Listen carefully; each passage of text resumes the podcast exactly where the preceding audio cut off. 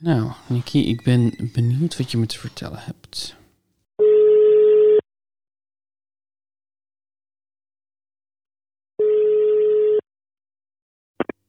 Hoi. Goedemorgen. Goedemorgen. Hoe is het? Het is goed met mij. Uh, dat wil zeggen, ik baal enorm dat het de allermooiste dag in weken is. En dat ik het huis niet uit mag. Mm-hmm. Maar verder is het goed. Heb je veel uh, last? Nee, echt nog steeds hetzelfde als gisteren.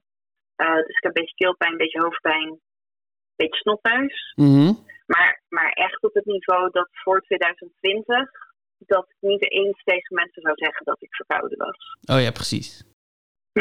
En je proeft alles nog? Ja. Nou, dat ja, want dat lijkt me ellende, dat je vastzit in je huis. Ja. En dat dan, ja, wat is nou het enige leuke wat je ongeveer nog kan doen als je vastzit in je huis? Gewoon dingen eten, toch? Ik bedoel, ik kan nog een paar dingen bedenken, maar dingen eten zou hoog staan op de, op de lijst, ja. Ja, absoluut. Zeker nu mijn verjaardag eraan komt. Oh. Dan denk ik, ja, wat gaan we dan doen? Nou, in ieder geval lekker eten bestellen. Ja. Maar ik had je natuurlijk gevraagd om even te bellen. Mm-hmm. Um, en ik, ik heb namelijk een mailtje gekregen. En dat mailtje, dat had ik al twee dagen geleden gekregen. Maar toen dacht ik, ah, ik, ik ga wel even vrijdag of zaterdag even vragen of ik bij Daan langs kan komen. En dan uh, kon ik het hem vertellen. Maar ja, toen was ik vrijdagochtend natuurlijk wakker met keelpijn. Mm-hmm. Ik dacht, ik wacht even af wat het best zegt. Maar nu vind ik het eigenlijk oneerlijk om je hier uh, langer op te laten wachten dan nodig. Oké. Okay. Ik zal er gelijk bij zeggen, want nu klinkt het alsof ik antwoord heb gekregen van Emmy. Ik wilde net zeggen. Dat is niet het geval. Oké. Okay. Heb je al een idee van wat, wat het is? We hebben, de vorige keer dat we bij elkaar zaten, hebben wij ook Ivo Haank een mail gestuurd. En Ivo die heeft mij geantwoord. Mm-hmm. Um, En hij wil graag met ons bellen. Ja. Uh, graag na dinsdag, want hij zit ook in quarantaine met een eenjarige baby. Ach. En dan is, uh, dan is een telefonisch interview, uh, quote, zeer onprettig voor iedereen. Maar hij heeft niet alleen gezegd dat hij bereid is om te bellen. Hij heeft een e-mail geschreven waar, waar, waar ik al een beetje mijn mond van open viel. Oh. Dus ik ga je de e-mail even voorlezen. Ja, graag. Dag Nikki. Dank voor je mail. Sorry voor mijn late reactie. De auteur van de kleurboeken zei dat hij verschillende illustratoren via Fiverr punt com had ingehuurd om deze tekeningen te maken en dat deze soms hun handtekening onder een plaat zetten, wat misschien ten onrechte de suggestie wekt dat die tekeningen door een ander zijn gemaakt, volgens de auteur. Ik vroeg of hij daar documentatie van kon laten zien, maar daar heeft hij niet meer op gereageerd. Nederlands is ook niet zijn eerste taal, dus de communicatie gaat niet van harte. Het kan zijn dat hij het project heeft opgegeven. Ook omdat zijn boeken nauwelijks verkopen. Maar dat weet ik verder niet. Dus? Waar, waar gaat je... Hij waar... is een man! Ja. Emmy is een man! Ja. Emmy is een man. Ik had verwacht dat dit groter nieuws voor je zou zijn, Daan. Nou, ten eerste gaf je, me, gaf je veel informatie tegelijkertijd. Ja, dat is waar. Daarnaast gaf je op geen enkele manier een uh, indicatie dat de mail voorbij was.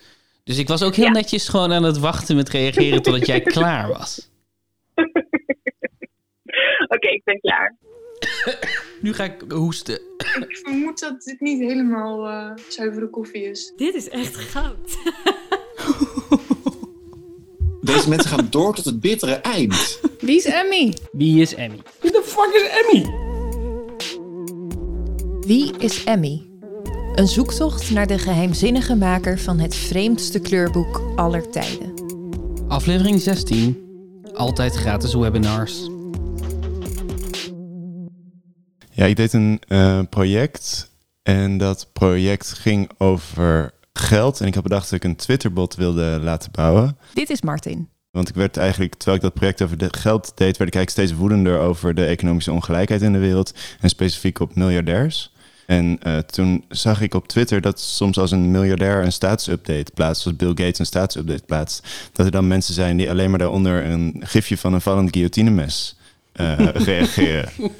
En dat vond ik heel gaaf. Dus dat wilde ik heel graag institutionaliseren. Uh, dus ik wilde graag een, een bot laten ontwerpen die automatisch op alle tweets van miljardairs een gifje van een vallend guillotinemes t- uh, reageert. Een soort automatische doodsbedreiging. Ja.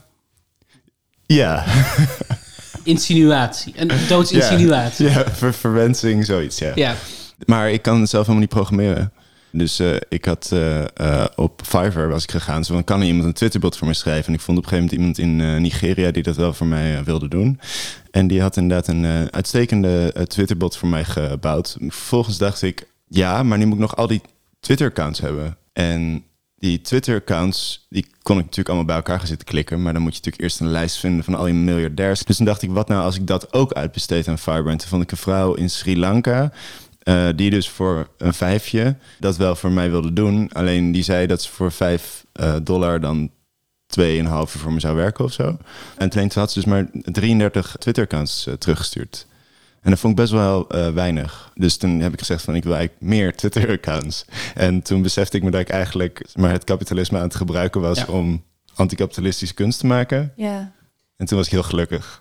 Want dat vind ik altijd heel leuk. Zoiets ontstaat zonder dat je het door hebt. Ja, je werd nu zelf inderdaad een beetje de uitbuiter die jij andere mensen verwijten zijn. Ja.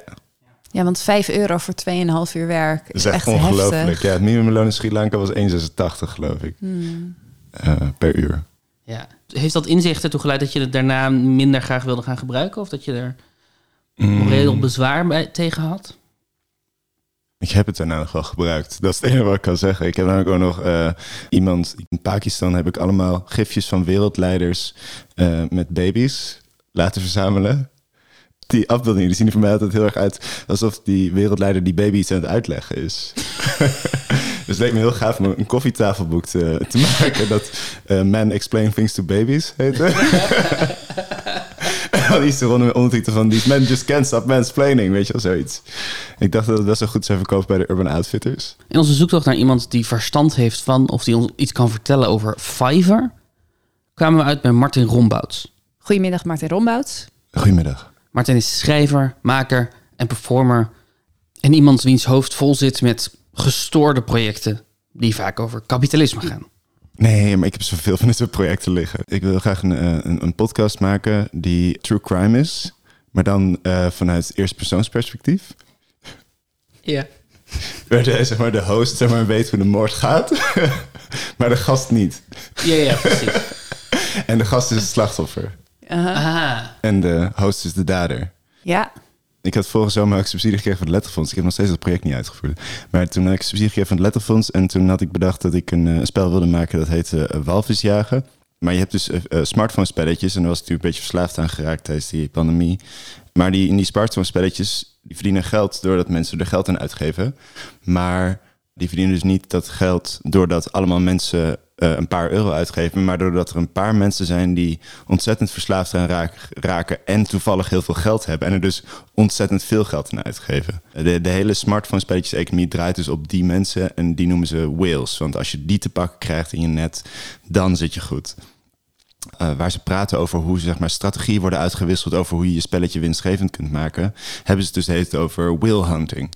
Dus over walvisjagen. En wat mij dus nou heel tof leek... was als ik nou een smartphone-spelletje zou maken... waarmee ik op walvissen zou jagen... dat ook walvisjagen heet... Uh, waarbij de uh, winst ging naar een goed doel tegen walvisjagen. Dus een soort van walvisjagen... waarmee wordt gewalvisjaagd tegen walvisjagen. En dat wilde ik dus ook op Fiverr laten maken. We lieten Martin het oorspronkelijke kleurboek zien. Hoe heet deze hand ook alweer? Een Hamza-hand. Zoals we bij al onze gasten hebben gedaan. En hij leek meteen te begrijpen wat er aan de hand was. Deze, deze kleurplaten zijn gestolen van het internet. Heb je dat, denk je dat? Ja, omdat ik hier zeg maar eentje zie waarin rechter onderhoek meteen staat... Uh, Christine Vencato, w w w punt art therapy coloring book punt org. Vroeger kon je urenlang kleuren en tekenen. Je ging helemaal op. Een week eerder, toen Nikki weer uit isolatie was... en Ivo Haank uit quarantaine, ja, ik mag hadden we met Ivo gezoomd. Oké, okay, maar heb je nog veel last gehad? Toen ik het had niet, maar nu ben ik wel, uh, nu ben ik nog steeds wel moeder van. Oh, echt? Ja. Oh. Hij vertelde ons nog eens wat hij in zijn e-mail ook al had geschreven. Um, nou, naar aanleiding van wat jullie uh, zeiden... Uh, over dat, uh, ja, dat het waarschijnlijk is dat deze, die afbeeldingen die uh, deze auteur heeft gebruikt... dat die niet ja, rechtmatig verkregen zouden zijn... Uh, heb ik nou het boek offline gehaald en hem geconfronteerd hiermee. Van, goh, er zijn redenen om te twijfelen uh, of, dit, of deze beelden uh, ja, wel rechtmatig uh, door jou worden gebruikt. Zijn reactie daarop was dat deze door een, een website waarop, je, waarop freelancers zich verzamelen. Een, een website als Fiverr. Het was niet Fiverr zelf, maar een andere, een tegenhanger daarvan. En daar heeft hij deze beelden ingekocht en gebruikt. En, en dat dat dus niet onrechtmatig was. Mm. Ja, hij was, hij, was, uh, hij was niet blij met deze gang van zaken. Maar toen, uh, en toen zei ik iets van, nou ja, als je daar documentatie van kan laten zien, dan is dat wat mij betreft, is, dit, uh, is dat bewijs dat dit inderdaad uh, wel rechtmatig is. En dan gaan je boeken zo snel dat ze offline gingen, ook weer online. Ja. Uh, hij zei dat hij, ja, dat hij daar geen bewijs van kon laten zien. Uh, ik, ik ben het nu even aan het lezen, sorry. In ieder geval kan ik geen bewijs laten zien, omdat ik, uh, ja, ik heb deze dus outsourced. En ik heb er verder, verder weinig controle over. Wat hij daar precies mee bedoelt, weet ik niet. Nederlands is niet zijn eerste taal. Ah, yes. Ja, dit is de verdediging van Emmy. Yeah. Emmy zegt, ik heb ze niet gestolen. Um, ik heb ze gekocht op een Russische Fiverr. Hoe heet die ook alweer? Um, Kwork was degene yeah. die wij vonden. Jij bent een Fiverr-gebruiker. Het is al een tijdje geleden alweer dat ik het voor het laatst gebruik. Nou ja, uh, aan het begin van de pandemie heb ik nog een keer uh, vormgeving daar gekocht voor een poster die ik uh, had bedacht. Ik had het gedicht geschreven en toen heb ik het laten vormgeven door iemand in Slovenië, denk ik. Ik weet niet meer. En hoe, hoe werkt dit dan? Dan ga je naar Fiverr punt com. Ja, dan tik je in uh, graphic design poster. Uh, en dan vind je gewoon allemaal, allemaal, allemaal mensjes die ja, zeggen... Ja. ik kan dit echt heel goed en ik heb zoveel sterren en zoveel reviews... en ik doe het uh, vanaf zoveel geld. En uh, dan klik je er eentje aan en heb je iets van... meestal hebben ze iets van drie prijsopties... zo van uh, basic, premium en uh, weet ik veel, crystal standard. En dan hij is meestal, hij is een, stuur je een berichtje zo van... hé, uh, hey, uh, ik uh, wil die straat ontwerpen, dit en dit moet het worden. Kun je dat? Ja of nee? Want de naam Fiverr... komt van dat het vijf dollar zou zijn, ja, toch? Oorspronkelijk was het dat je voor een jaartje voor vijf dollar iets zou laten doen. Maar als jij zegt die verschillende... van wat voor prijscategorieën moet ik dan aan denken? Volgens mij is vijf euro nu het minimum wat je kunt doen, of vijf dollar. Um, is en, ook een uh, maximum? Nee, dus tegenwoordig staan er echt mensen die... is natuurlijk ook weer zo'n premium ding... dat ze uh, be- bevestigd hele goede mensen hebben. Ja, ja. En uh, uh, die vragen soms wel duizend euro voor het ontwerp van een poster. Dus die vragen gewoon... redelijk normale prijs. Ja, Z Z P-prijzen. Ja. Ja. Ja. Ik ben eigenlijk nog wel benieuwd... hoe is het afgelopen met de vrouw in Sri Lanka? Want jij vond dat ze meer werk moest doen. Heeft ze dat ook gedaan? Ja. En hoe voel... en daar heb je niet voor betaald voor het meerwerk? Nee. Hoe voel ik je je daar? Ik zei dat ik er daar geen vijf sterren voor kon geven in eerste instantie. Uiteindelijk heb ik wel vijf sterren gegeven. En toen kreeg ik drieënveertig of zo. Maar hoe voel je je daar nu over? Ik heb het gevoel dat als ik zeg dat ik me er slecht over voel... dat ik er dan iets aan had moeten doen. Mm. Um, maar het is natuurlijk uh, fucked up. En tegelijkertijd dan ook waarschijnlijk dus niet zo heel fucked up... want het is nou ja, om en nabij het minimumloon van Sri Lanka. Maar het, het systeem is kapot. Ja. En dat toont dit meer aan, denk ik... dan dat het de oorzaak ervan is. Ja. Ik denk wat ik het pijnlijke vind aan het voorbeeld... is dat het laat zien hoe snel... ook als jij nu zegt van ja, ik heb toen gewoon gezegd... hier kan ik natuurlijk geen vijf sterren voor. En dat geven. Was een automatische reactie. Ja, hoofd. Precies. Hoe snel eigenlijk de verfuktheid van het systeem... inherent goede mensen die notabene een project doen over armoede... hoe snel dat je toch een soort uitbuiter kan laten worden. Het project begon eigenlijk dat ik uh, opgegroeid ben met weinig geld. Maar dat, dat besparen gevoel, dat is dus heel sterk in mij. Dus op een bepaalde manier is dat ze maar zo min mogelijk betalen. Dat is ook heel sterk, maar dat werkt dan opeens... Ja. ja, dat speelt dan ook ineens nog mee. Dus je denkt, nee, nee, nee, je moet je niet laten oplichten. Ja, precies. Ja, ja. ja of zo min mogelijk, zoveel mogelijk krijgen, zo min mogelijk. Ja. In mijn familie is het altijd zo, als je zegt van... oh, wat een mooie jurk heb je aan. Is het zo van, ja, leuk hè, die heb ik maar voor twintig euro gekocht. Daar en daar, zo, zo in de uitverkoop van dit en dan. Alsof, ja, ja dat, dat maakt... dat ja, ik vraag me nog steeds altijd soms af wat, wat dat nou precies uh, zegt. Ik kom daar nooit helemaal uit. Oké, okay. Emmy zegt dat ze... of, nou ja, dat hij de kleurplaten heeft gekocht op een Russisch equivalent van Fiverr. Waarschijnlijk Kwork punt com. Wij legden dat verhaal voor aan Martin. Hoe reëel denk je dat het verhaal is van Emmy... dat deze tekeningen van Fiverr komen? Of van Kwork, om precies te zijn. Nee, ik heb bij Fiverr krijg je in ieder geval bonnetjes. Die krijg ik in mijn, e- in mijn e-mailbox. Want die moet ik dan vanuit daar weer in de belastingding aanklikken. En ik weet nooit precies hoe dat dan belastingtechnisch zit. Dus als je mijn belastingdienstadviseur bent. Uh, sorry. Ik zou zeggen uitbesteden diensten. Ja, maar binnen of buiten de E U? Ja. Ja, goed, ja. Nee, dat weet ik ook niet. Oké. Okay. Nee, dus ik achter niet waarschijnlijk, want je zal ongetwijfeld ook bonnetjes van krijgen in Rusland. Want het wordt veel gebruikt door zelfstandige ondernemers die waarschijnlijk in Rusland ook gewoon iets van belastingaangifte zullen moeten doen. Of een administratie zullen moeten voeren. Dus dat acht ik niet waarschijnlijk. Ik heb het even uitgezocht en er zijn in Rusland ongeveer vier miljoen zelfstandige ondernemers. Die betalen in principe dezelfde inkomstenbelasting van dertien of vijftien procent. Tenzij ze in Moskou, Kaluga Oblast of de Republiek van Tatarstan wonen. In dat geval komen ze in aanmerking voor een speciale ondernemersbelasting. Maar aan de andere kant is dit wel zoiets wat je volgens mij Fiverr zou kunnen overkomen als je bijvoorbeeld niet allemaal tekenaars de opdracht geeft, mm-hmm. want dit is duidelijk niet allemaal door dezelfde tekenaar gedaan, maar als je op Fiverr tegen iemand zegt, geef mij een pdfje met Uh, veertien kleurplaten. veertien kleurplaten. Je besteedt gewoon het hele maken van het boek, besteed je uit aan iemand die dat doet. Ja. En diegene die gaat dan gewoon natuurlijk gewoon, want het boeit hem zelf niet. Die moet alleen maar dat ding afleveren en dat het oké okay is. Die gaat dan gewoon al die afbeeldingen van, van Google Images of ja, precies. fake ah. contacten, search of zo zitten aftrekken. Dit had ik nog niet als optie. Nou, volgens mij is dat wel waarom, waarom dit de leugen is van Emmy. Is om te zeggen, kijk, ik ben niet degene die heeft geplagieerd. Mijn contact in Sri Lanka heeft geplagieerd. Het is nog steeds heel raar om dan boos te zijn dat je boeken offline zijn gehaald wel. Het is niet per se. Het eindresultaat is hetzelfde. Ja. Maar dan zou je ook daarvan een bonnetje ja. krijgen. Ja. Dus er moet ergens een bonnetje zijn. Ja. Het is zo ongelooflijk onwaarschijnlijk dat er geen enkele e-mailcorrespondentie is. Ja. Omdat al, al is het alleen maar het mailtje van iemand in Sri Lanka die zegt, hé, hey, ik heb het, ik heb het, hier is het. Ja, ja, want hoe gaat dat met jou? Als jij, heb je veel correspondentie met mensen die dingen via Fiverr doen dan voor jou? Ja, je hebt dus een soort van intern berichtensysteem, maar daarvan krijg ik ook altijd zo'n e-mail. Dat vind ik altijd heel vervelend. Dus dan zit je een mailbox er vol met die en die heeft gereageerd daarop op Fiverr.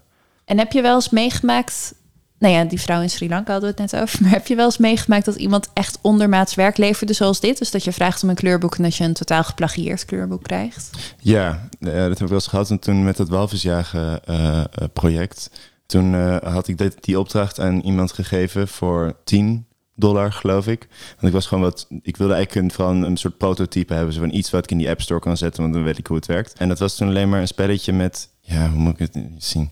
Alsof een soort van de, de tafel die hier zo recht voor mij is. En dan komen er blokjes op mij af. En ik ben een blokje en ik kan naar links en naar rechts of ik kan springen. Dat was het enige wat ik terugkreeg.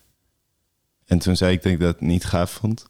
En toen zei hij, oh, maar je mag ook wel kiezen uit mijn catalogus van andere spelletjes. En toen kreeg ik een linkje naar een Google Drive ding met daarin uh, een stuk of zes filmpjes van dertig seconden... met varianten op dat spelletje. En hoe, hoe hebben jullie dat uiteindelijk opgelost?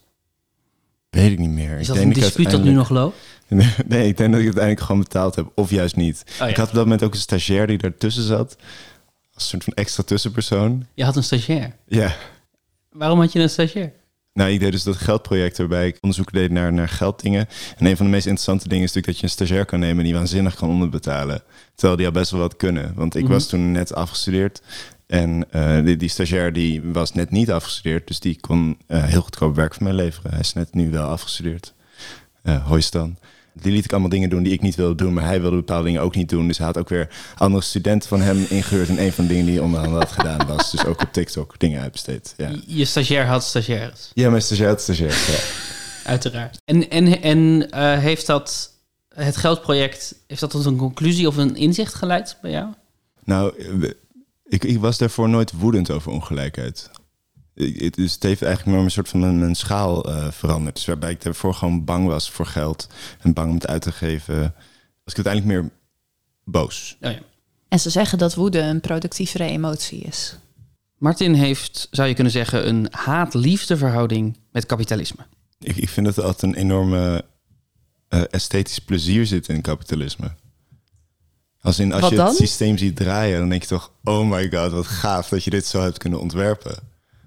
Nee, ik, ik vind dus ergens in een soort van esthetische zin heel gaaf dat ik volautomatisch een vrouw in Sri Lanka vraag om voor geld waarvoor ik gisteren nog een biertje heb gekocht, maar echt niet veel meer meer krijg, om nog meer namen van Twitter-accounts van miljardairs in een Excel-bestandje te plakken en naar mij te sturen. Dat, dat voelt als een soort van absurde schoonheid. Dus, dus ik vind dat er heel absurd, uh, absurd mooi uitzien. Het doet mij ook wel denken aan wat we tot nu toe met deze podcast hebben gehad, dat het eigenlijk een enorm vingerwijzen is, hè? Van uh, Libris die zegt, ja, we hebben het in onze winkel staan, maar wij gaan er niet over. Je moet bij Brave New Books zijn. En Brave New Books zegt, nee, nee, nee, we hebben contractueel vastgelegd. Wij gaan er niet over. Je moet bij Emmy zijn. En dan komen we bij Emmy. En Emmy die zegt, nee, kijk, ik ga er niet over. Je moet bij ja. Russische Fiverr zijn. Ja. Zo'nzelfde ding was gaande in jouw geldproject, waarbij jij een stagiair aannam, die vervolgens ook weer een stagiair aannam. Dat het, het reproduceert zichzelf steeds maar, dat, dat geschifte systeem. Ja, en uh, het, dat is een gigantische verspilling over deze hele linie, hè? Dit boek voegt niks toe. Nee. De, de waren, er waren al heel veel kleurboeken die beter waren dan dit kleurboek. Die goedkoper waren dan dit kleurboek. Maar dit mag toch bestaan. Dat, het grappige aan kapitalisme is natuurlijk heel vaak wordt gedacht dat het soort van efficiënt is. Omdat het uh, dingen die niet efficiënt genoeg zijn, dat die een soort vermoord worden. Maar er zit een heel groot ding in, net zoals in de evolutie thuis. Er zit een heel groot ding in van, oh, maar het was niet inefficiënt genoeg om te vermoorden. Yeah. Emmy Sinclair is het staartbeentje onder de kleurboeken. Het zit zo weinig in de weg dat niemand er echt aandacht aan besteedt. En daardoor kan het gewoon blijven bestaan. Een soort grijs, consequentieloos gebied van halfslachtige pogingen. Veilig door je eigen obscuriteit. Heb je er wel eens dat je op uh, YouTube zit of op uh, Instagram of zo, en dat er dan iemand voorbij komt die zegt, die voor een zwembad staat en voor een groot huis ergens in Spanje staat, en die zegt, uh, wil jij weten hoe je vijfhonderd euro per dag kunt verdienen met een, het starten van je eigen online business? Nee. Heb je het nooit gehad? Nog nooit. Oké. Okay. Jij, Jij wel? Ik wel, ja, ja, zeker. Wij zijn hier voor de target audience.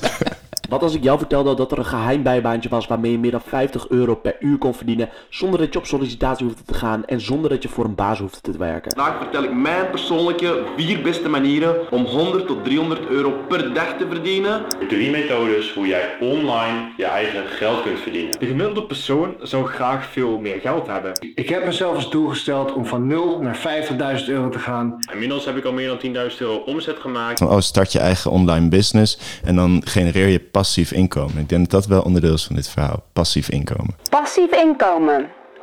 Wat is het? Een inkomen waar je relatief weinig voor hoeft te doen en waarmee je in feite slapend geld kunt verdienen. Gewoon niks doen en het geld komt toch wel binnen.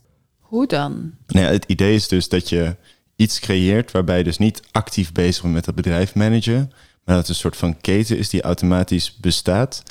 Uh, en voor jou geld genereert. Dus dit boek blijft gewoon voor eeuwig online staan. Er zijn altijd mensen die op zoek zijn naar kleurboeken ja. voor een vriendin, die daar dan tweeëntwintig euro aan uitgeven. En dan heb je gratis geld. En als je maar genoeg van dat soort dingen uitzet, van dat soort lijntjes uitzet, dan heb je op een gegeven moment gewoon tweehonderdvijftig euro per dag aan inkomsten.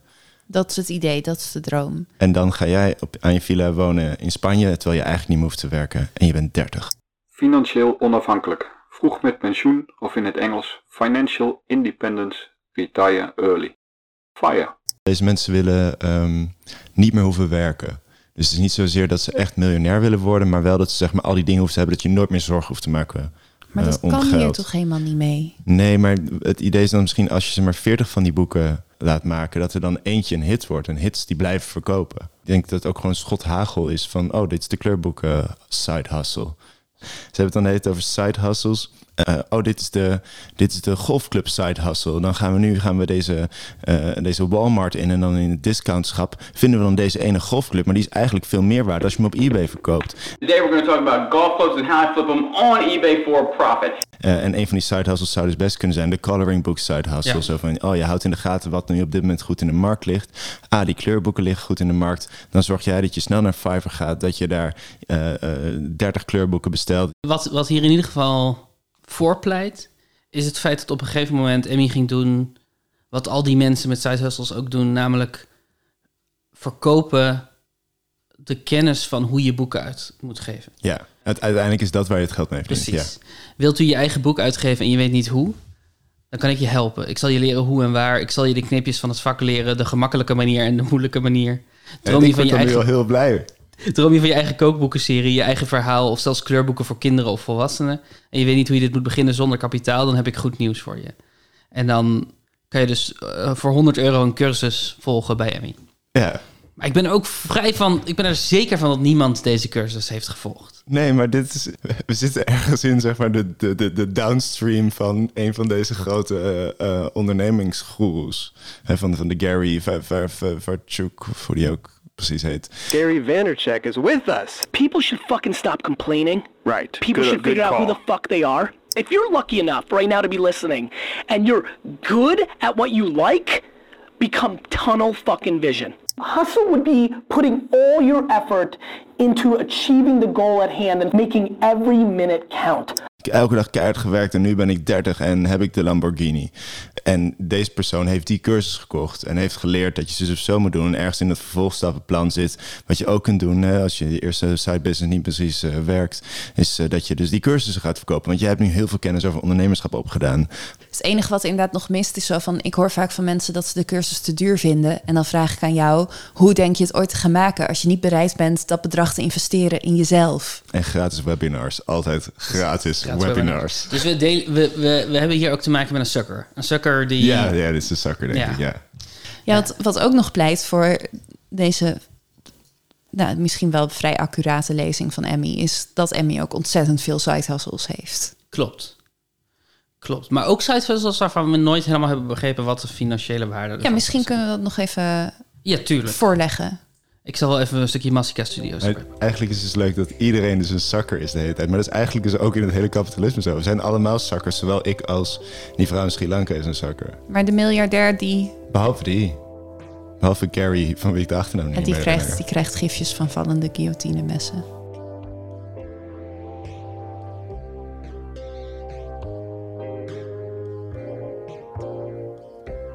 Eigenlijk is deze hele podcast dus een soort van... constant spel van wie is de sukker? Ben ik de sukker die het kleurboek heeft gekocht voor tweeëntwintig euro? Of is Emmy de sukker? Omdat ze, omdat hij, omdat Emmy ervan overtuigd werd dat dit een manier was om serieus geld te verdienen. En al die tijd en moeite hierin heeft gestopt en dat het niks oplevert. Maar een van de dingen die botst met het idee van Emmy als een sukker of als een oplichter blijft dat fucking YouTube-account Masika Studios.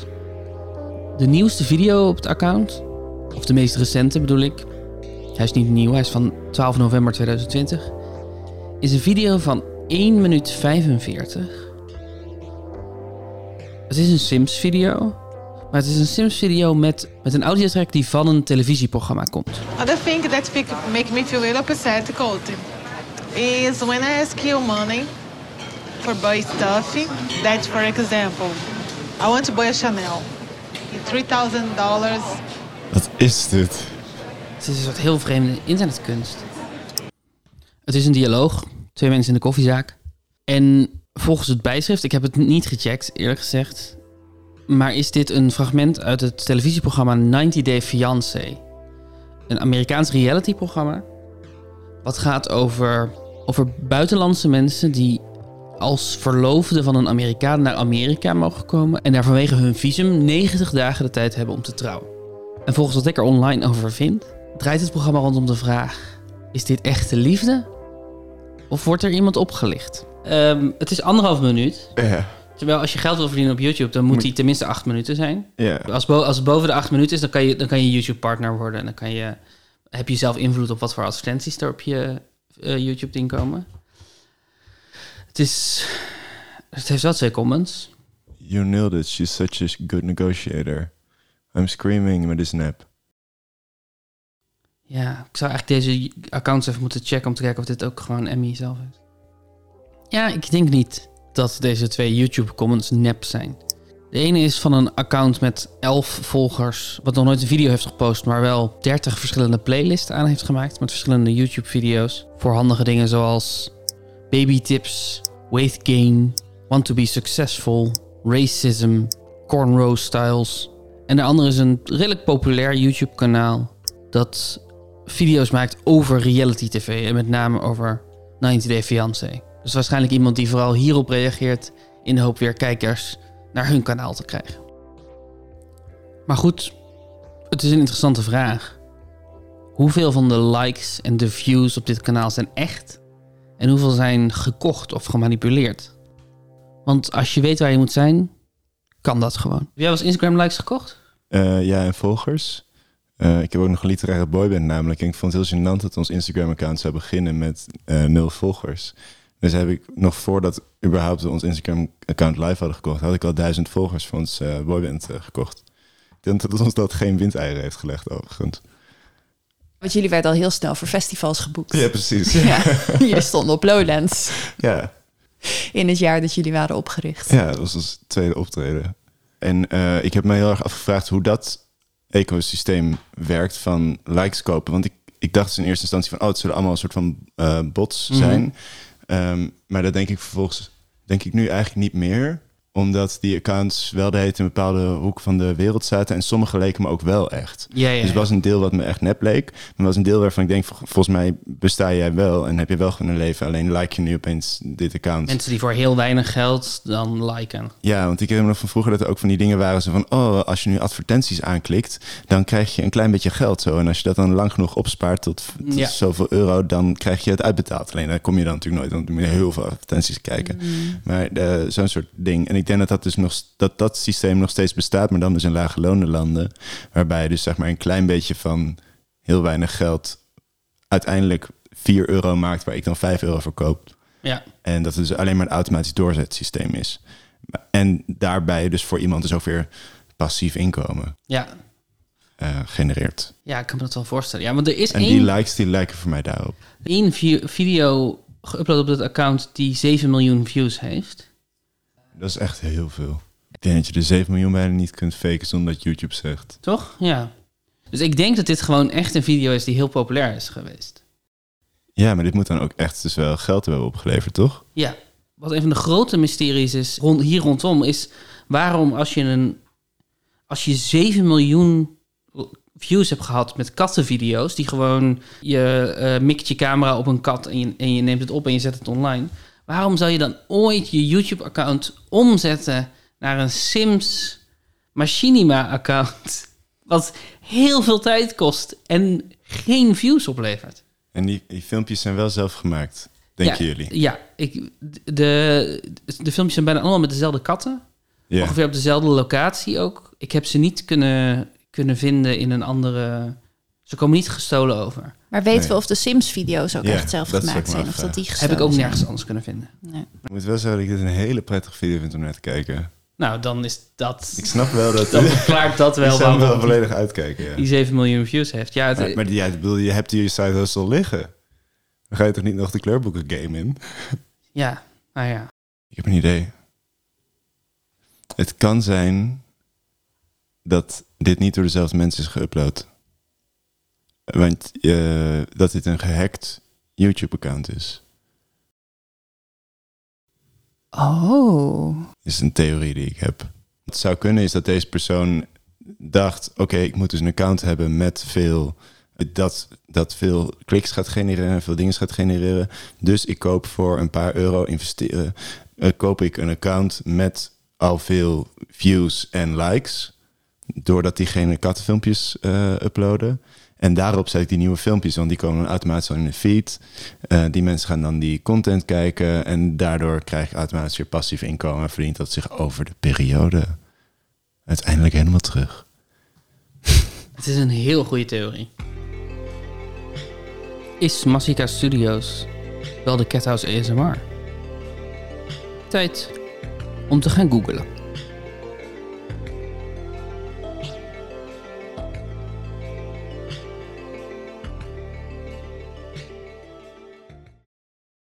We hebben met Martin gepraat. Ja. En daar, daar kwam uh, de hypothese vandaan dat de Cat House A S M R... A S M R. A S M R. A S M R. De Cat House A S M R. A S M R. De Cat House. Ja. Dat dat een andere eigenaar van het account is geweest... die zijn account aan haar heeft verkocht of is gehackt door... Ja, omdat het een super populair account was. Ja. En dat het makkelijker is om dat over te kopen... en er dan je rare Sims-video's op te zetten... omdat je dan al wat volgers hebt. Ja, en dat, dat kan op het internet. Ik had gewoon gegoogeld op... Ik ben nu aan, weer aan het googelen op YouTube... bij YouTube-channel. En dan kom je op fameswap punt com uit. Oeh, nice. Maar dat zijn dus wel mensen die hetzelfde koop aanbieden. Die hetzelfde koop aanbieden. Tenminste, voor zover je kan natuurlijk ook een account eerst hacken en daarna te koop aanbieden. Ja. En het wordt een beetje anoniem gehouden, dus je kan niet precies zien welk account je dan zou kopen. Maar er is een account, er staat een account te koop met elf komma twee miljoen volgers. Wauw. En dan een hele hoop in de zes miljoen, twee miljoen, één miljoen range. En het minste volgers die erop staat is uh, drieduizend. Er staat okay. hier niet bij hoeveel, hoe duur ze zijn. Ik wilde dat net vragen. Omdat ik moet, me moet registreren. Dus ik ga even een account aanmaken. Oké. Okay.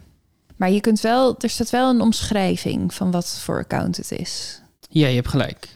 Dit is voor elfhonderd dollar. Oef. tachtigduizend volgers. Oeh, dat is echt veel duurder dan ik had verwacht. One of the best accounts in the model and celebrity niche. Most of the followers are from the U S A. Ik denk dat als ik mijn best zou doen, dat ik er achter zou kunnen komen welk account dit is. Maar dit is Instagram zo te zien. Want dit is, ja, ja, precies. Laten we even kijken naar YouTube. Uh, ja, die met elf miljoen volgers kost een miljoen. Jesus Christ. En zou dan, iemand dat nou doen? Ja, hij staat al drie maanden op. Dus waarschijnlijk is dit niet de prijs die mensen ervoor betalen. Een miljoen? Ja. ja voor kan... wat voor account? This channel has made over eight million dollars, over ten million subscribers, four billion views. It will be wiped and ready for new content. Streaming is enabled as well as memberships. Maar je hebt dus geen idee wat voor, wat voor volgers het zijn en of ze jouw content vet gaan vinden. Nee. En uh, elf miljoen volgers voor één miljoen dollar, dat is dan dus tien cent per ja. volger om en nabij. Maar we kunnen wel even kijken naar een kanaal wat ongeveer de hoeveelheid volgers heeft die Emmy uh, of die um, Cat House A S M R had. Hoeveel volgers heb jij op Insta?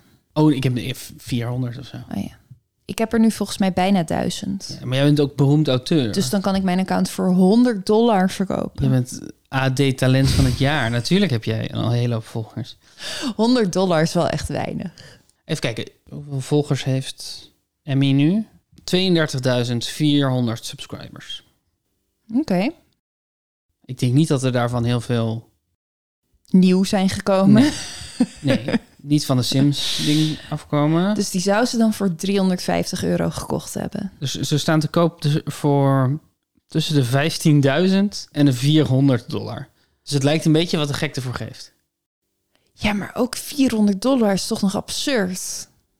Nou, vierhonderd dollar is ongeveer evenveel als dat we hebben uitgerekend dat Emmy in... het in de kleurboeken heeft geïnvesteerd. Oh ja. Jesus Christ. Ik, ik vind vierhonderd dollar niet ge- een gek iets om te investeren in een, uh, een mogelijke zaken. Ja, precies. Dus anders zou je het uitgeven aan Facebook marketing. En precies. Nu geef je het uit aan ja. alvast heel veel volgers hebben. Goed, dus, dus het bestaat. Je, je ja. kan uh, YouTube kanalen...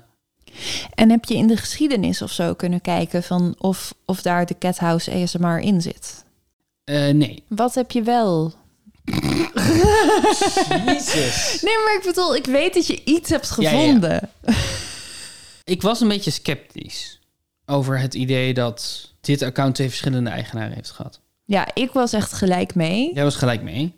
Ik vind iets fundamenteel Emmy-achtigs aan de Cat House A S M R. En dat heeft iets te maken met bijvoorbeeld dat heel veel video's beginnen met een soort graphic, een soort ja, een logo waar een gek, soort gekke uh, katten-emoji op is overheen is gezet. Er staat ook in de hoek Made with Intro Maker. En Emmy lijkt de hele tijd heel erg bezig te zijn met branding. Ja. En dingen een naam geven en dat dan ook heel erg aankondigen en zo. Dus dat vind ik heel erg... Ja, en ook wel Emmy die manier... Achter. Ja, dat snap ik ook wel, die manier van dan een emoji gewoon als... logo hebben, ja. is... Uh, is M I S. Ja. Dus ik dacht, als we willen bewijzen dat Cat House A S M R en Masika Studios dezelfde persoon is, dan zou het enorm helpen als we iets in wat we in deze video's zien kunnen koppelen aan, aan België bijvoorbeeld. Ja. Omdat we het vermoeden hebben dat Masika Studios van een Belgische maker is. Ja. En als Cat House A S M R dat ook is, dan is de kans het grootst dat het dezelfde persoon is, dacht ik. Ik vind dat ik dit niet goed genoeg uitleg, dus ik zal proberen om het nu beter uit te leggen. Stel je bent Emmy. En je gaat op zoek naar een bestaand YouTube-account waar jij je Sims-video's op kan publiceren. En je gaat naar FameSwap punt com. En je zoekt een YouTube-kanaal wat al genoeg volgers heeft. De kans dat dat kanaal, wat jij dan wil kopen, uit hetzelfde land komt... of dezelfde regio als waar jij vandaan komt, is minimaal, toch? Want er is geen reden waarom dat ook een kanaal uit Nederland of uit België zou moeten zijn. Dus als we de kattenvideo's aan België of Nederland kunnen koppelen, dan hebben we al een enorme hint dat het dezelfde maker is die hierachter zit. Op verreweg de meeste video's zie je amper iets van de omgeving. Ja, alleen dat dekentje inderdaad. Zo'n ja. wit fluffy dekentje. En er is ook nog zo'n luipaardsprint dekentje dat we hebben gezien. Maar verder zie je toch vooral kat. We zien dat de, de, de ruimte waar de katten in bestaan altijd een beetje grijzig is. Een beetje grauw, ja. vind ik. Dat vond jij wel Belgisch, hè? Dat vond ik heel Belgisch. Dit is echt de, de, dit speelt zich voor een groot gedeelte buiten af. We zien een soort keukentafel staan. Mm-hmm. Die vol is met spulletjes en dingetjes. We zien dus, de kat loopt hier op een vensterbank. Daar is een, een fles, plastic fles van iets in te zien. En een emmer waar, denk ik, handschoenen in, tuinhandschoenen in zitten. Ik bedoel, dit zou prima in Noord-Europa kunnen zijn, toch? Dat, dit, we, zien, we zien een grasgazonnetje. Ja, maar zien... het zou wat mij betreft ook prima in Canada kunnen ja, zijn. Eens. Dus misschien hebben we meer aan dit shot van binnenuit gefilmd. Door het raam van een deur mm. zien we de kat die op de deurmat zit. En dan, dan verschuift hij opeens. En hier ontstaan wat dingen. Hier komen wat dingen in beeld waar we wellicht iets mee kunnen. Ja, een krat colaflessen. In ieder geval een rood, fle- een rood krat met ja. allemaal rode flessen. Coca-Cola op. Glazen flessen. Glazen flessen. En er staat hier een doos van een printer. Oké. Okay. En er staat hier een plastic tas waar iets op staat wat wij toen al herkenden als Volkswagen of zoiets. Ja. Deze, dit specifieke soort krat, zo'n hard plastic krat waar glazen literflessen cola in zitten, verkopen ze niet in Nederland. En voor zover ik kan vinden niet in Amerika of in het Verenigd Koninkrijk. Mm. Maar wel in België en Duitsland. Oeh. Het is best specifiek, want er zijn niet zo heel veel plekken meer waar Coca-Cola vooral in glazen flessen wordt aangeleverd. Nee, de laatste keer dat ik een glazen fles cola kreeg, toen ik dat bestelde, was in de uh, Deutsche Bahn-trein naar Berlijn. Oh ja, nou ja, precies. Er zijn zeker niet zo heel veel glazen Coca-Cola flessen waar een plastic schroefdop op zit. Nee, dat is zo. Want je denkt als je glas hebt, dan doe dan gewoon zo'n, hoe heet dat? Blik? Een blikken dop? Een, ja, een kroonkurk. Een kroonkurk. Ja. Doe dat dan gewoon. Ga dan full-on chic. Waarom ah. half chic, half plastic? Nou, daar is al een antwoord op. Dit zijn, dit zijn literflessen. En een literfles wordt meestal niet in één keer leeggedronken. Ja. Dus dit krat wijst ons enigszins naar België. Er zijn vast ook... Of Duitsland. Ja, of Duitsland. Er zijn vast ook Zuid-Amerikaanse landen waar ze dit ook hebben. Maar ik heb, ik, dat, het is niet makkelijk om te vinden. Hier staat een doos van een printer. Er staat op printing from your mobile devices. En dan... zien we een foto van drie. Van het, het blijkt een vader met twee kinderen. Ja, precies. Zelf echt zo'n reclamefoto. Echt zo'n klassieke heel zonnig. Foto. Dit is de H P DeskJet zesentwintig dertig. Hoe heb je dit gevonden? Eerlijk gezegd heb ik gewoon printing from your mobile devices ingetypt in Google. En toen kwam ik er vrij snel. Oh, dat is fijn. Maar zoals je ziet is het dezelfde foto. Ja, precies. En zoals je ook ziet zit ik hier op tweedehands punt b e... Oeh. Uh, waar, wat dus betekent dat deze printers in België verkocht worden of ver, verkrijgbaar zijn. En dat ze ook in België deze verpakking hebben. Ja. Dus daar hebben we niet zo heel veel aan, behalve dat het niet België uitsluit. Je hebt echt een soort gekke mix van Sherlock Holmes, hele droge deductie en Google skills. dit, is, ja, dit is denk ik een plastic tas waar Volkswagen op staat. Ik heb wel online plastic tassen van Volkswagen gevonden, maar daar stond niet. Daar stond of alleen het logo op of alleen de naam, maar niet allebei. Nee. Dus ik heb deze niet specifiek gevonden, maar het zou natuurlijk prima kunnen. Ja, en het ding is natuurlijk, als het, als het een beetje een goede kwaliteit plastic zak is... want het lijkt wel bijna een beetje zo op zo'n shopper, hè? Ja. Ja, dat kan wel tien jaar meegaan. Dat denk ik ook. En het is volgens mij ook het oude Volkswagen-logo. Ja. Ik zeg ja, ik heb geen flauw idee hoe Volkswagen, Volkswagen-logo's eruit zien... maar we weten dat jij ze al kent... van hoe ze eruit zagen in, wat was het, negentien drieënnegentig? Ja, dat klopt. Ja. Wat mij verder opviel aan deze video... is dat we, we gaan hier twee keer... zo bewegen we door wat denk ik de keuken is. Want hier staat een koelkast. Ja, of een bijkeuken. Of een bijkeuken, inderdaad, naar het raam. Dus dan zien we een stukje van de bijkeuken. Mm-hmm. We zien een geruit gordijntje. En we zien een sleutelbos hangen. Oh ja, die had ik nog niet gezien. Ja. En als we dan naar de tweede keer gaan dat dit gebeurt... dat is een beetje een raar gemonteerd filmpje. Diezelfde beweging zit er twee keer in... maar duidelijk op twee verschillende momenten gefilmd. Is het een andere sleutelbos. Oké. Okay. Dus ik denk dat Emmy, of wie dit ook... dat ik denk dat degene die dit filmt niet alleen woont. Ah, ik dacht al, waar wil je heen? Maar dat is natuurlijk inderdaad... als je alleen woont, dan heb je gewoon... één sleutel. Of je hebt een losse sleutel voor de bijkeukendeur en één voor je voordeur. Maar dan zit hij in de bijkeuken, zit gewoon vast zit in het slot. In, dus dan... die ga je niet wisselen. Precies. Het zou natuurlijk kunnen dat het, een, dat het technisch gezien dezelfde bos is... en dat er andere sleutels aanhangen. Dat die is gegroeid of... Ge... Mm. Want zo goed kan je het hier niet zien. Maar ja, we weten allemaal, als je een sleutelbos hebt... eer je daar sleutels van afhaalt... Ja. Die je niet meer nodig hebt... Tenminste, misschien is dit een specifiek Nikki-ding. Maar ik heb nog steeds een sleutel nu aan mijn bos hangen... Die, waarvan ik niet meer weet waar die voor is. Ik heb een sleutel aan mijn bos hangen waar die afgebroken is. Ja, je haalt hem er gewoon niet af, nee, hè? Nee, maar het zou natuurlijk kunnen dat dit eerder is. Ja, en dat er dan sleutels bij zijn gekomen. Ja, dus je ziet dat dit een heel lange is. Hè? Hier ja, gaat het heel ja, ja, lang ja. door. En oh, wacht, zo. Het is zo gezellig dat die kat steeds tussendoor komt. En dan hier is het een veel kleiner bosje... Ja. Met een autosleutel erbij. Oh, ja. En ik denk dat dit een Volkswagen autosleutel is.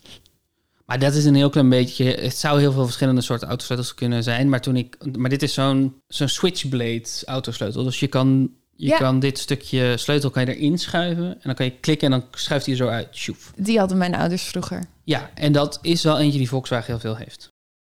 Ik heb daar heel veel mee gespeeld. Ja, dus ik denk dat dit twee verschillende sleutelbossen zijn. Dus ik denk dat ze in ieder geval met z'n tweeën wonen... en dat ze een auto hebben. Ja. En dat helpt ons allemaal niet in deduceren wie dit heeft gefilmd. Hier kan je nog zien... daar zijn we nu aan voorbij gegaan, maar... zie je het? Wat? Sigarendoosje. Oh, ja, oké. Okay. Hier zien we een... Ik dacht dat het gewoon een vensterbank was, joh. Op zijn kop Balmoral... sigarendoosje. Dat zijn sigaren die ook in Nederland en in België worden verkocht. Dus het zou heel goed kunnen nog steeds dat we in Nederland of België zijn. Je bent hier zo fucking diep ingedoken. Ja. En dit heeft me dus allemaal niks, niks opgeleverd. opgeleverd. Nou, een iets meer inzicht in wie de, wie de maker van deze filmpjes is. Ja, maar niet wetend of dit nou Emmy is of niet. Nee, precies. Dus uh, wie is Emmy? Cola drinkende... Volkswagen rijdende... tweeverdiener. Ja. Dus, toen heb ik iets anders gedaan... wat ik natuurlijk eigenlijk veel eerder had moeten doen... maar dat is altijd als het over dit soort dingen gaat. Is, toen heb ik de link... naar een van de video's... heb ik in Google ingetypt. Of geco- gecopy-paste om precies te zijn. Oh, ja. Ik heb er ook niet eens aan gedacht. Maar dat is, ja. En dat bracht bij mij het Twitter-account... van de Cat House A S M R. Top. Wat we natuurlijk ja. nog niet hadden gevonden tot nu toe. Een aantal dingen interessant aan. De laatste keer dat dat heeft getweet is op vijf februari tweeduizend negentien. Dat is een video die nu niet meer online staat. Of om precies te zijn, privé. Als privé staat aangemerkt. Oké. Okay. Wat interessant. Dus dat betekent dat er meer video's waren dan dat er ja. nu zijn. Dan kunnen we er soort een beetje doorheen scrollen, want al snel zie je dat... Ja, het is geen heel populair Twitter-account. Nee. Het heeft vier volgers. Allemaal mensen met hashtag followback in hun... Uh, ja. En het wordt gevolgd door vier mensen. En dat zijn allemaal mensen die op zoek zijn naar katten. Ja. Het enige wat het Twitter-account lijkt te twitteren... zijn linkjes naar video's. Met, daarbij met heel, heel veel, veel hashtags. hashtags. Nou, dan krijgen we Say My Name bij Bebe Rexha... maar Plate on a Fat Cat. Mm-hmm. Met, met nog ook een tekst erbij. Namelijk Playing a Song on My Fat Cat. Ja, klopt. Als je denkt... Goh, wat een beheerste reactie op een video met de naam... Say My Name by Bebe Rexha, but played on a fat cat. We hadden deze video al een beetje besproken met Jentel van Stokkem. Ja, maar ook wel iemand die trommelt op katten en zorgt dat ze gaan kotsen. En ook met Martin hebben we hem uitvoerig geanalyseerd. Dit is Say My Name by Bebe Rexha, maar dan ge- gespeeld op een kat. Dit, dit zou ook weer een prima een Vlaams bed kunnen zijn waar we naar kijken. Maar dit is een andere kat.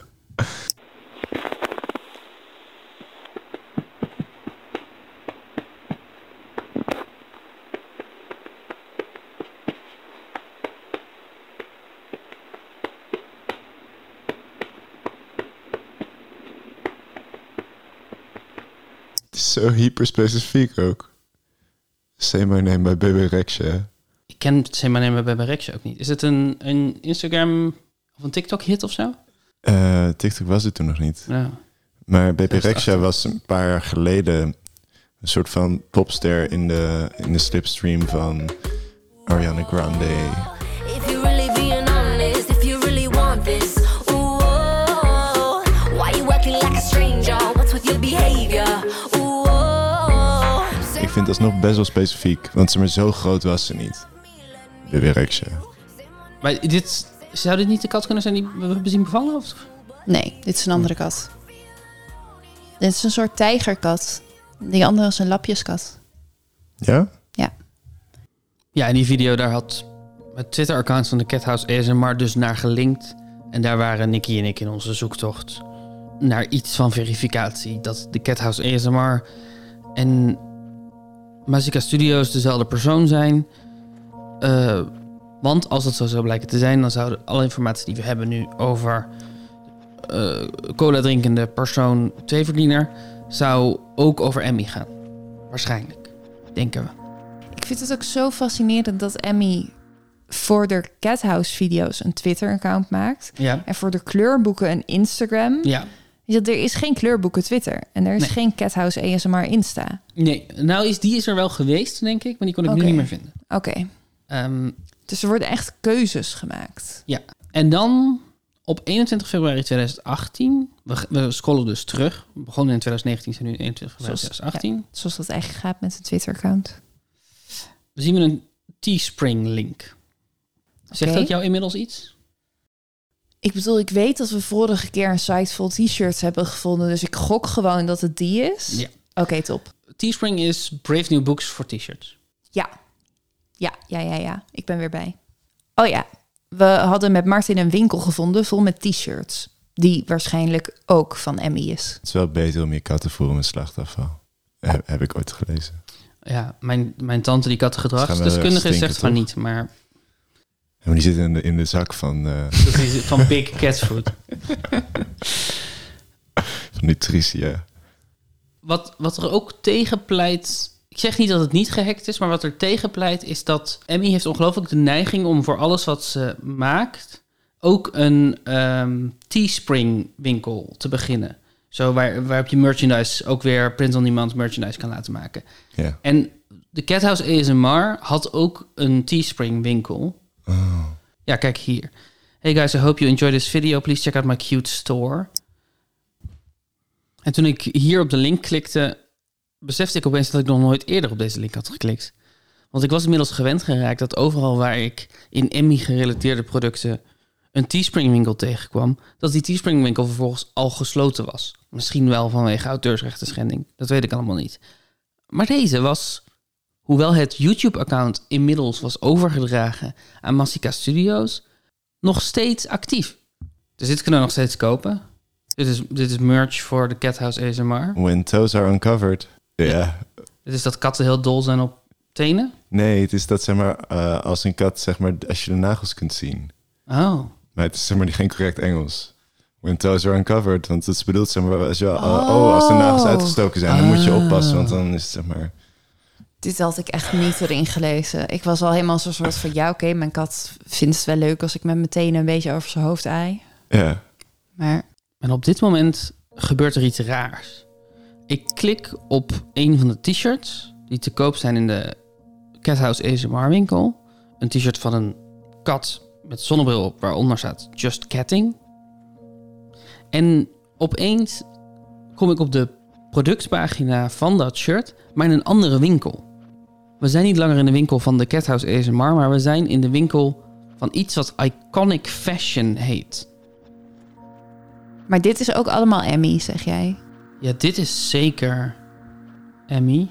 Mode, raffinement, fashion, kwaliteit en innovatie. Als het gaat om body fashion, dan richten we zich op de modieuze persoon. Dus jij die veel aandacht besteedt aan haar hem uiterlijk. Ik word hier zo moe van. Dit is dus absoluut Emmy, toch? dit, is, dit is honderd procent Emmy. Maar we zitten gewoon aan het einde van de podcastreeks. En ze houdt gewoon niet Mode, op. Mode, raffinement, fashion, kwaliteit en innovatie. Als het gaat om body fashion, dan richten we zich op de modieuze persoon. Dus jij die veel aandacht besteedt aan haar hem uiterlijk. En optimale kwaliteit in styling, elegantie en draagcomfort wenst. Dit is Emmy. Uh, ik, ik had niet door dat we hierdoor konden klikken naar de... Iconic soort... Icon. Maar wat het vooral ook is... Het is ook weer zoveel. Het is echt gewoon met hagel schieten. Emmy is een soort van de Prometheus van de side hustles. Weet jullie wie Philip Plein is? Nee. Nee. En Philip schrijf je met, met P H I L L I P P. Dat is heel veel medeklinkers. Ja, te veel. En, want ik zag hier ook iets wat Avirex voetbal heet. Avirex.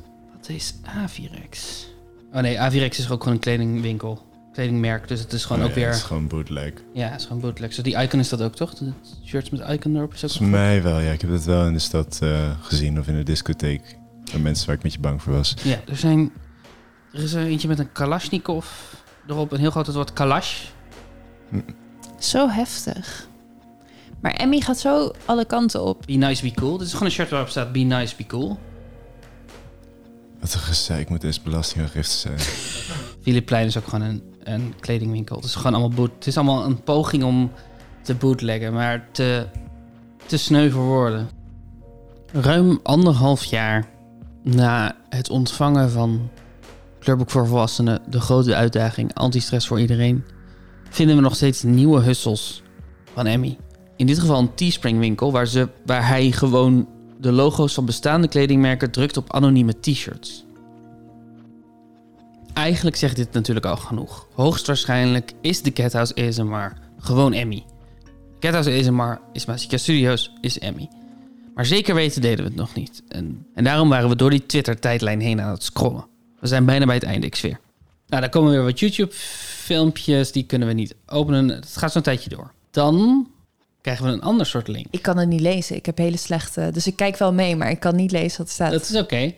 Okay. Um, oh, dus... Big Challenge. Top. Kijk, dit is net zoals bij de opticien... dat hij dan zegt van, kun je deze letters lezen? En ik zo, geef me even. Ja, precies. Dit is een link naar...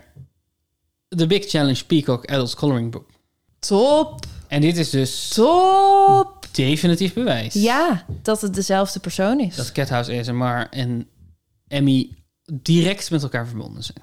Ja, en de Big Challenge Peacock is dus gemaakt door Stefani Tuijens. Ja. Vet. Ja. Stefani. Wat hebben we deze aflevering geleerd? Emmy is een man. Emmy beweert dat hij een Russische vorm van Fiverr heeft ingezet. Kwork. In het kapitalistisch systeem is iedereen een uitbuizer. En een zakker. Behalve miljonair Gary Vaynerchuk. Een stagiair hoef je heel weinig te betalen. Je kunt via FameSwap succesvolle social media accounts overkopen. Maar dat heeft Emmy niet gedaan, want Masika Studios is Cat House A S M R, is Emmy. En ik ben, om heel eerlijk te zijn, een klein beetje klaar met al Emmy's side hustles. Wie is Emmy is een onafhankelijke podcast van Nikki Dekker en Daan Windhorst. De muziek komt van het album Plaza Oneindig van Tape Dag en het album Lo-Fi Chill Beats to Steal for Your Podcast van CHANTS. En de albumhoes is van Olivier Heiligers. In deze aflevering interviewden we Martin Rombouts. Ken of ben jij Emmy? Dan kan je ons bereiken op wie is emmy at gmail dot com. Volgende keer in Wie is Emmy? De epische finale. Het antwoord op al je vragen. De aflevering waarvan je niet meer wist of die ooit zou komen. Het einde van ons nooit eindigende verhaal. De eindstreep, de finishlijn, aflevering zeventien. Nee. Ik dacht echt dat dit gewoon alles was wat je was. Je was zo erg aan het, aan het concluderen. What the fuck? De Emmy-tapes.